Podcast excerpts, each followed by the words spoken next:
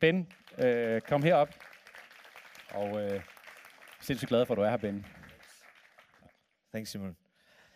Um, yeah, it's a real privilege to be here. Thanks for having me and uh, allowing me to come and speak. Uh, I send greetings with me from Copenhagen, from Vineyard there, where we uh, have been just so excited to follow along on your journey from a distance, but feeling very much invested in the community that you're building here. So thank you for the work that you're doing and for the inspiration we get from seeing what you're up to.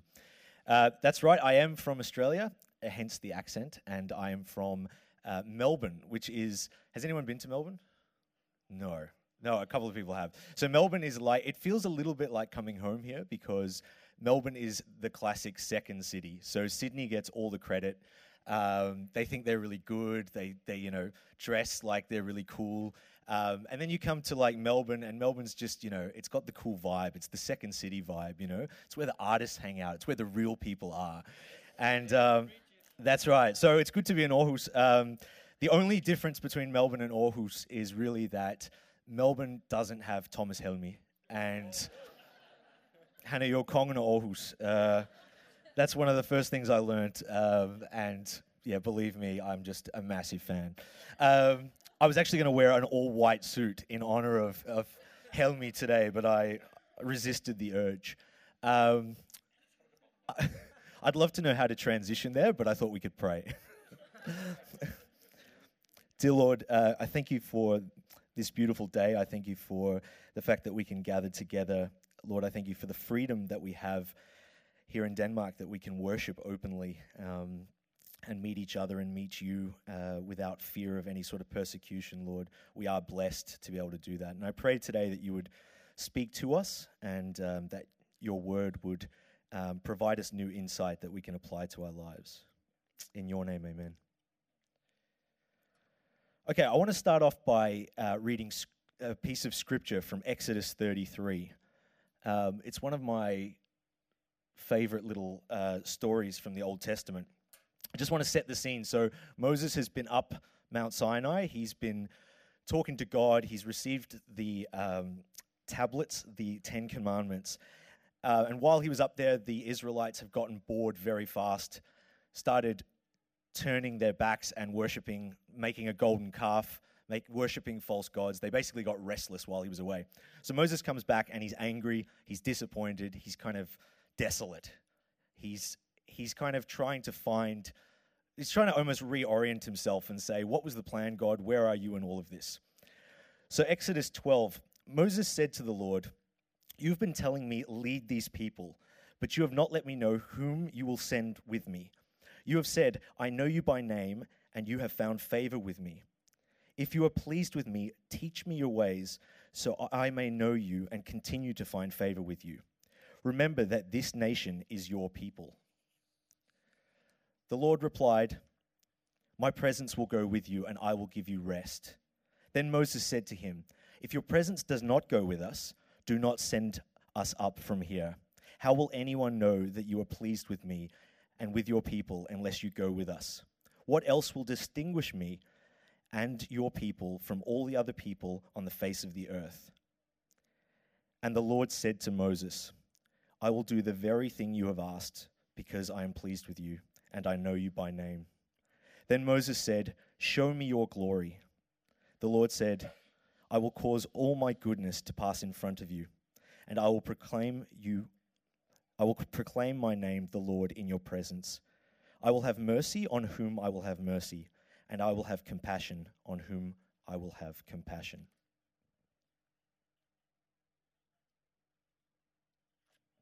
I was um, reading this story from the Old Testament only a, couple of weeks ago, and what stood out to me was exactly that critical moment in Moses' journey. The, the idea that this was kind of a potential turning point. He, he'd had so many miraculous signs and wonders, but he was just desolate. He was actually just in this pivotal point in his journey. And for me, it's just like I totally related to that story. It made it very understandable. Like, and I came to think a little bit more about it, and I thought it's interesting. Like that idea of, Uh, like Ignatius says, the idea of finding consolation in your desolation.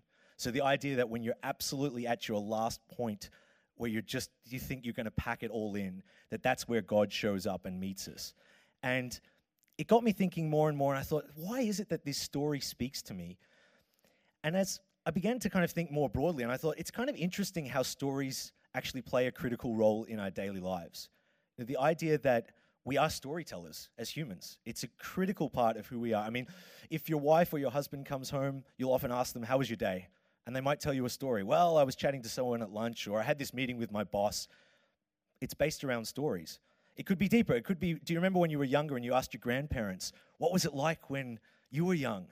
I was back at Christmas a year ago. My grandmother's 86 now. She was telling me about how she used to ride a horse to school every day and have to tie up her horse and she had to ride like 20 kilometers or whatever. Don't worry, she wasn't wasn't like wasn't one of those. Oh, when I was your you know in your day, then you know I had it tough, and now you kids with your fancy mobile phones and sneakers. No, it wasn't like that. Um, although sneakers were probably around back then. Um, she was just sharing some of the stories, and it's amazing how much you you learn, you absorb through storytelling. We've done it forever in time. You look at the Bible; it's a recorded, it's a it's a record of people's eyewitness to what was going on in the time, and it's been handed down and passed down from generation to generation. Stories help us relate to each other, they break down barriers. We can learn from them, they can capture our imagination. And it can sound a little old fashioned that storytelling is important, but we do it all the time, even with technology. That, in some ways, has replaced traditional storytelling. How many channels on YouTube are dedicated to people vlogging about their life? How many uh, well, you have Insta stories. We share it. It might be different, but we share it. We still want to share stories with people. We still want to um, understand other people's stories, other people's perspectives. I, uh, as Simon mentioned, I have worked with film uh, over the last kind of five or six years, and it's been interesting me, for me coming into working in the film industry from a totally different background. So I was in commercial work, doing communications and some advertising, and then I moved into film. And it was interesting because, like, when you look at a Spiller film, there's generally, it's just like this, it's like a factory line, but no one really knows their part in the process, and it's all very confusing. So it's like you're trying to produce something, and every, you know, you might have really, you might have 100 people who are responsible for individual elements of that film, and they all have to work together simultaneously, but sometimes they don't really know what the mission is or the vision, you know, so it can become extremely complicated, and that's you know, there's the phase of pre-production when you're writing the script and you're trying to work it out. And then on a, on a film set, there are 100 people running around and you're like, what is that person doing? And they might have one specific task. But the more I kind of spoke to these directors and producers and the creatives, it kept coming back to a question of what is the story? Throw everything else out. When you're writing a script, what is the core story? Because that's what humans will relate to. Cut all that other stuff away. Tell me what the story is. I want to show you a clip now uh, which encapsulates the story uh, based on a, a film that's just come out, which you might be familiar with. Some of you might have seen it, so we'll take a look now.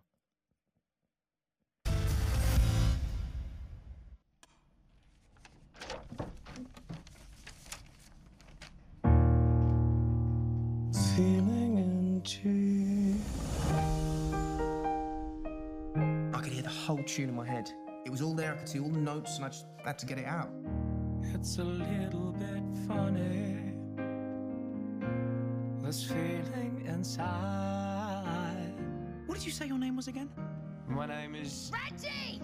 Reginald Dwight. Reginald. That's my granddad's name. So how does a fat boy from nowhere get to be a soul man? You gotta kill the person you were born to be in order to become the person you wanna be.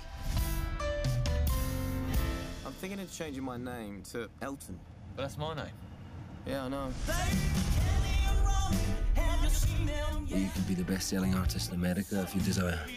I was trying to do something bold. Why you still something flashy? Can you even play the piano in those? Let them know who you are. And just don't kill yourself with drugs. So how does it feel to be a star? It's never gonna last. Let's just enjoy it while we can. If our sleeping arrangements get out, all of this is gone. I just hope you realise you're choosing a life of being alone forever. Don't we want to just sing without this ridiculous paraphernalia? People don't pay to see Reg Dwight. They pay to see Elton John. Sorry. I know.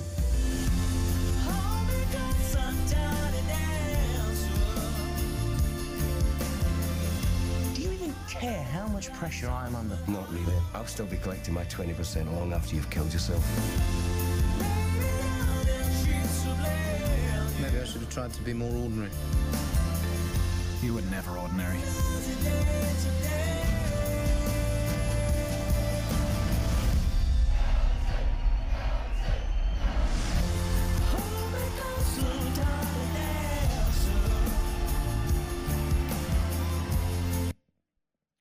Yes, there you have it. The story of Elton John. Has anyone seen the film by chance? Yes, we have one. Um, Simon said that, uh, earl- that a couple of weeks ago he made an Oasis reference and it kind of went over everyone's head. And then I just said to him, okay, Elton John's going to be a stretch. Um, but I'm pretty sure everyone's familiar with the story of Elton John. At least he was a shy kid. He's raised in a council estate, an unlikely person to conquer the world from a musical perspective. He had this incredible talent, this incredible ear where he could just play music more or less by ear and pick it up. Um, he conquers America, and in doing so, he nearly kills himself about a hundred times by experimenting with drugs and just the most lavish lifestyle. And the film joins him where he basically walks into rehab and just says, I'm done. I'm a shopaholic. I'm a workaholic. I'm addicted to all of these things. I give up. And he eventually, I'm not going to spoil it, but he does find peace uh, with his background and his history. But it really requires him to kind of evaluate his own story, his own journey. And having seen it, I thought, well, Hollywood, they love a good biopic. Like if you ever watch the Academy Awards, it's classic because whoever whoever ends up playing a real person and plays them well, they always win the Academy Award. It's just like Oscar bait, you know, those performances. If you can like age yourself and really like put on a lot of makeup, you'll often win it. But the interesting thing about that is that genres in like Hollywood tend to come and go. So westerns are popular for a while, or science fiction's really big for a little bit. But the biopic, the idea of a true, based on a true story, they just seem to be always on, and they're always the highest performing films. It could be about scientists, astronauts, musical performers, activists. But watching Rocketman, I came to think, well, this is a, this is an extraordinary story, but how different would it be if you would actually look at our lives and put it in a two-hour film? Like, it's an incredible story and it's over the top, but if you were to sum up someone's life into two hours, I think most people would have some pretty significant highlights or lowlights uh, that they could relate to. So I want to talk today about, you know, how would you tell your story? We all have a story. There are moments in our lives where we feel that we're faced with major decisions, disruptions, setbacks, moments to be celebrated, surprises. We inevitably do, though, very much experience long periods of the mundane, the boring, the everyday life. I'm sure that wouldn't make the cut in your Hollywood film, but it's still a part of our story nonetheless. I want to encourage you today that regardless of your background, your story matters. And by understanding your story, you can see God's fingerprints on your life. Moses is a prime example of this. He has God's fingerprints all over his life. The reality is that Moses shouldn't have even been born. I mean, at the time, Pharaoh had laid out a decree that all the firstborn Hebrew sons were to be killed immediately. So Moses escapes that, and then he grows up, and then he ends up finding himself as an outcast shepherd, quite bewildered out there, farming the land up in the highlands. And then he encounters the Lord through a burning bush. A burning bush. I mean, do you ever stop to actually think of that? Like, if that was to happen today, how absolutely remarkable that would be. It's mind blowing. I mean, you often just read it in the scripture. You're like, yeah, yeah, okay, the bush was on fire. It was talking to him next. And you're like, hang on a second. Like, that is profound. That must have been an incredible experience. Yet throughout his journey, he continues at times to second guess himself, to second guess his calling, to, to track back and, and think, what, where is my story heading? He lapses into questioning God's faithfulness. Can you relate to that with your story? I mean, I think it's fair to say that if a guy experiences a burning bush and then later on can still lapse back into questioning God's faithfulness, then we can do it as well. To me, it just speaks to our human condition to forget. I mean, the great thing about storytelling is it helps us remember. I always find it incredible how I can hear from God, I can experience His Holy Spirit, or I can sense that God is speaking to me through uh, a sermon or through a conversation with a friend or through speaking with my family. I can have profound experiences, and yet I quickly forget them. I kind of then just question where God is in the silence. I wonder if you can relate to that. When we meet Moses in chapter 33, the Israelites have been experiencing some major forgetfulness. Like we're talking memory loss at an epic level. Moses has gone up the mountain. Now, keep in mind, Egypt has just gone through all of these miracles that God has delivered, like freaky stuff. And then it was kind of capped off by the parting of the Red Sea. That's, you know, no mean feat. That's kind of just something that I think you'd kind of remember and kind of think, wow, God is really intervening in our journey here. But they get bored, they get restless, and while Moses is up in Mount Sinai, they begin to worship other gods. But then Moses encounters God and is reminded of his covenant, the text that I read. God has a covenant to his people, and he's made promises to ensure that Moses has a mandate to lead. He remembers his story and God's role in it. And when he returns, we see in Exodus 34. We have that there? Yes. When Moses came down from Mount Sinai with the two tablets of the covenant law in his hands, he was not aware that his face was radiant because he had spoken with the Lord. When Aaron and all the Israelites saw Moses, his face was radiant, and they were afraid to come near him. But Moses called to them. So Aaron and all the leaders of the community came to him and spoke to him. Afterward, all the Israelites came near him and he gave them the commandments the Lord had given him on Mount Sinai. I find this profound because when God intervenes in Moses' story, Moses is actually physically manifesting God. He's actually reflecting the glory of God physically. People can see it on his face. It's never actually manifested so physically on me, but I do reflect on my life and I think, can you also remember a time when you've met someone who's encountered Christ. It might be even for the first time, or, or they've found a deeper level in their relationship with God, and there is almost a sense of peace on them. There's, you can see it in their face.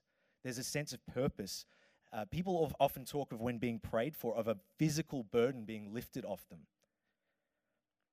I can honestly say that for me, God's faithfulness has been central to my story. And I hope you can relate to that as well when you think of your own. There was um, a time a few years ago where, uh, well, many, many years ago, if we go back about 10 years, just when I'd come to Denmark, I went back to Australia uh, for the summer and uh, winter here, and I was playing tennis. I used to always love playing tennis with my best mate back in Australia. And uh, I turned my, I kind of swung my racket and I completely twisted my back, and it was really, really painful, and I had to go and see a, a physiotherapist. And I came back to Denmark, and my back wasn't improving. And it was just really, really irritating because I was in an office job. I couldn't sit still. I had to walk around. I had to try and exercise it. And I'd seen all of these different doctors and specialists. Uh, and finally, I went to this physio who was meant to be a real hotshot, this physiotherapist who works with a lot of sporting people. And he was like, Look, man, this is, he showed me a kind of a chart and he said, This is your lower back. Essentially, your plate that sits between the hip bones. It's irritating the rest of your back. It's kind of twisted. You're just going to have to live with it. The best you can do is come to uh, go see a, a, physio or a chiropractor regularly when you can, um, and we'll try and kind of alleviate the pain. But sports wise, just take it easy. It's a structural problem. So I was a bit downhearted by that. Um, I experienced a lot of just general soreness it was really irritating me. Anyways, I showed up on camp, uh, summer camp, which I'm sure some of you have been to for Vineyard. This was about six years ago now. And uh, I had gone up for prayer at one point, uh, one of the early services, and one of the guys from Copenhagen had prayed for me. Um, and I specifically asked for prayer for my back and um, didn't experience any healing. I was like, cool, you know, that, that classic, like, God, that's fine, not that important. I'm, you know, like, it's fine. If you want to heal me, it's great. But if you don't, it's totally fine. It's fine. It's not life, if it's, it's not fatal. It's not a big problem, right? It's totally cool. Like, just almost excusing my way out of it. Um, but I still did have a sense that God wanted to, to heal me. So, uh, two nights later, uh, Alan Scott, who's a great speaker, was up uh, up front, and uh, and Alan, being Alan, he's very chilled, very Northern Irish, like no BS, just kind of you know say it as it is. And he's like, look, uh, he almost sounded didn't sound annoyed about it, but he sounded so so nonchalant, so relaxed. He's just like, right, yeah, like before I speak, God's going to heal six people. Uh, it's going to be a back injury, um, so just stand up where you are, test it out. Um, we don't want to make a big thing of it. There's no manipulation here. Just see what happens. So, and he said, the only thing is, wave to me if you've been healed, so I know that the six have been done and we can move on. like it was just so, like I'm probably probably adding a bit of dra- dramatic effect. This is about storytelling, right? So, no, but this is dead set true. So, so slowly people stand up, and the guy who'd prayed for me earlier. Um, he was sitting next to me, and slowly people started standing up, testing it out, and they're like, "Yeah, I've been healed, been healed." And the fifth person stands up, and uh, I hadn't stood up. And I don't know why. I think it was that whole thing of just thinking, well, you know, I don't really, I mean, he, God didn't heal me before. I don't really understand all of this. I don't know if He really wants to heal me. And then Alan just said, okay, so God's giving me more of a, I mean, He has a very strong gift in the prophetic, but he just said, I'm getting a sense that it's somebody who's in their late 20s. I was 29. Says, and they injured it playing sport, um, and it hasn't gotten better as a result. And uh, the guy who's sitting next to me is just looking at me, going, "Just stand up." so, so I just stood up, and and I can honestly say, like, I, I've never experienced anything like this since. I'd never experienced it before, but I just felt my whole back just like physically open up, um, and this heat go through it, and I just felt full flexibility again, and and I was healed. Like it's never come back since. Um, in, incredible. Like I was just, I was blown away by the whole experience. Um, and I think to some degree that that's been a big part of my story. Like, and, and I wanted to share it today because I actually haven't shared it with that many people, uh, particularly within the church circles. And I just kind of wanted to encourage you by sharing my own story to say, like, God is good. Isn't that amazing that that can happen? And that God can intervene in our lives, in our stories. Um, that's a little bit about our story. I want to talk a little bit about the fact that God has his own story as well. And it's really important that we understand what God's doing with his story. If you boil down all the themes of the Old Testament, essentially it's an account of God's faithfulness to his people, his covenant to his chosen people, the Israelites. But God's plan goes further. We suddenly experience that God is willing to send his only son, Jesus, who's willing to die the most painful death of all time and sacrifice himself ultimately for our sins. Jesus introduces God's kingdom and it's his new covenant, but that's where the story just is actually starting. It's still unfolding. It's a little bit difficult to understand, but it's exciting. John Wimber, who's the founder of the Vineyard Movement, he describes it as the now and the not yet. And that's a really interesting way of looking at it. If we look at God's story in that respect, we can experience glimpses of God's plan for full restoration, but it's not fully here yet. In Revelations 21, it says, Every tear will be wiped away from the face of the brokenhearted, and all things will be made new.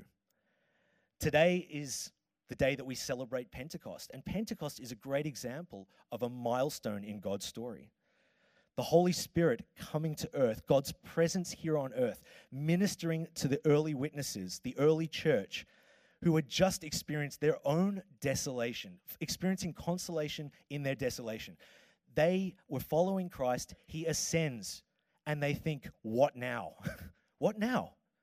And God, in His foresight, sends the Holy Spirit to earth and says, I will be here amongst you. I'll be working amongst you. I will be bringing my kingdom forward to help the church. And that's the same Holy Spirit that we engage with today. God's story is perfect. The exciting thing, and if I'm to leave you with anything, with one point today, it's the fact that you and I, whilst we have our own story, and that's great, and it's important to share it and understand it, that we're actually invited to share in God's story. When we surrender our story to Him, we essentially become the arms and the legs on God's plan to see His kingdom come. It's an invitation. We're already able to see God's fingerprints on our lives when we deeply reflect on our own story. But when we're invited into God's story, it's another matter. When we operate in this space, it gets really exciting. I just want to point out three things that happen when we submit our story to God's story. The first is we find purpose. Reading scripture, spending time with God, hearing his voice, acting in obedience, it becomes less about how God can meet me in my story and instead about how we can be a part of the work that God is already doing.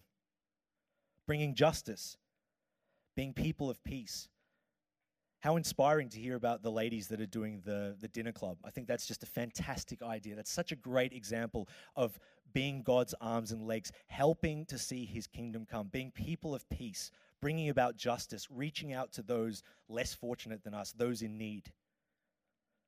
Secondly, when we submit our story to God's, we become more authentic storytellers. It flows out of us. No filters, no masks.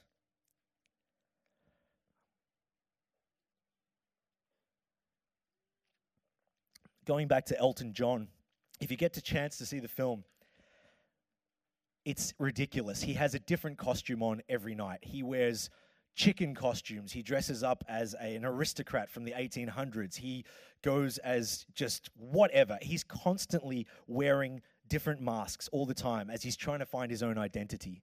And he himself says now in hindsight, he wasted 20 years trying to find out who he was, living basically behind a mask. I find that interesting if you contrast that with Moses, who literally didn't even have to speak to communicate his encounter with God. People just saw his face and they could see God's glory. What a contrast. And society, it's the same today. I mean, society will tell you that your story matters the most. But what is your story? What is this, how does society value your story? Does it value it because you get enough likes on Instagram or Facebook? Does it value it because you're successful? Does it value it because you have status?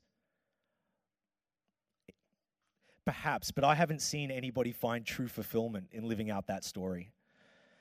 That's another element is finding fulfillment in marrying with God's story. Our story is of great value, but it's not about us. Finally, thirdly, when when we move our story into God's story, we are more in tune with the Holy Spirit. We see God at work with those that we come into contact with. We see that His fingerprints are already on people who might not even know Him, they might not have come to faith. We see His fingerprints on the relationships around us, and we are invited to be to enter into that and, and be his to mobilize his will, to be his arms and legs on the ground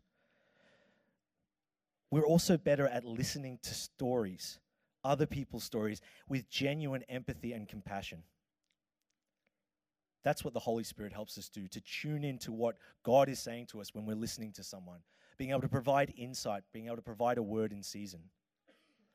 And finally, we also become a stronger community that lives out God's glory. It gives us a strong sense of purpose. When united, we put down our story and we say, That's great. I want to be authentic storytellers, but I want to marry this up with what God's already doing. I wanted to close by just sharing the second part of that healing story. So, I got healed. It was miraculous. It was amazing. I felt great. But later that night, as I was walking back to my tent, I felt that God very specifically said something to me, which was, Ben, I healed you because I love you, but I want you to share this story with four people in your life. And he gave me four very specific people who he wanted me to share it with. And that was a challenge for me because I always have, I mean, I always find it, I don't know about you, but I find it challenging to share my faith at times, just to bring it up. I mean, we're, we're not in a society necessarily where a lot of people, I mean, people are spiritually looking, but they're not always willing to enter into a conversation. It doesn't tend to come up in conversation over the lunch table. But God pointed out four people, and it was like the Holy Spirit was saying, I'm already doing some work in these people's lives. I need you to enter into, join into that work that I'm doing. So I just stepped out and I was really honest. And it's that's where the beautiful thing about when when you identify where God's moved in your life, you can be really authentic about the story and say, "This is what I've experienced." People can't argue with the personal testimony. So I was like, "Look, I know this is going to sound really strange, but I was away in Sweden and I got prayed for and this happened and I'm now playing all the sport again and I feel like a million dollars." And I I genuinely believe that the creator of the earth cares for me enough that he was reaching out and healing me and it was it was incredible. I'm not going to say that suddenly they fell on their face and gave their hearts to Christ, but but it has opened a whole new uh, chapter in my relationship with these four people. Even today, we're a lot more open. I can pray for them openly. We can talk about faith. We can share our struggles. We can talk about things that are going on, um, and that was that would never have happened otherwise. And so, I just want to encourage you. What does it look like in your life if you were to reorient your story over to God's and say, Holy Spirit, I want you to meet me anew. I want you to come afresh in my life, and I would love for you to just show me your fingerprints, almost like that, you know, uh, search that you do with the, those blue blue light searches where people are dusting for fingerprints. Almost that you will have those eyes, that you'll be able to see where is the Holy Spirit at work uh, in your relationships, in your family, in your workplace, where you study. That would be incredibly exciting because I think once we reorientate ourselves to that, that's where God can use us. That's where we're willing to allow our story to submit to His.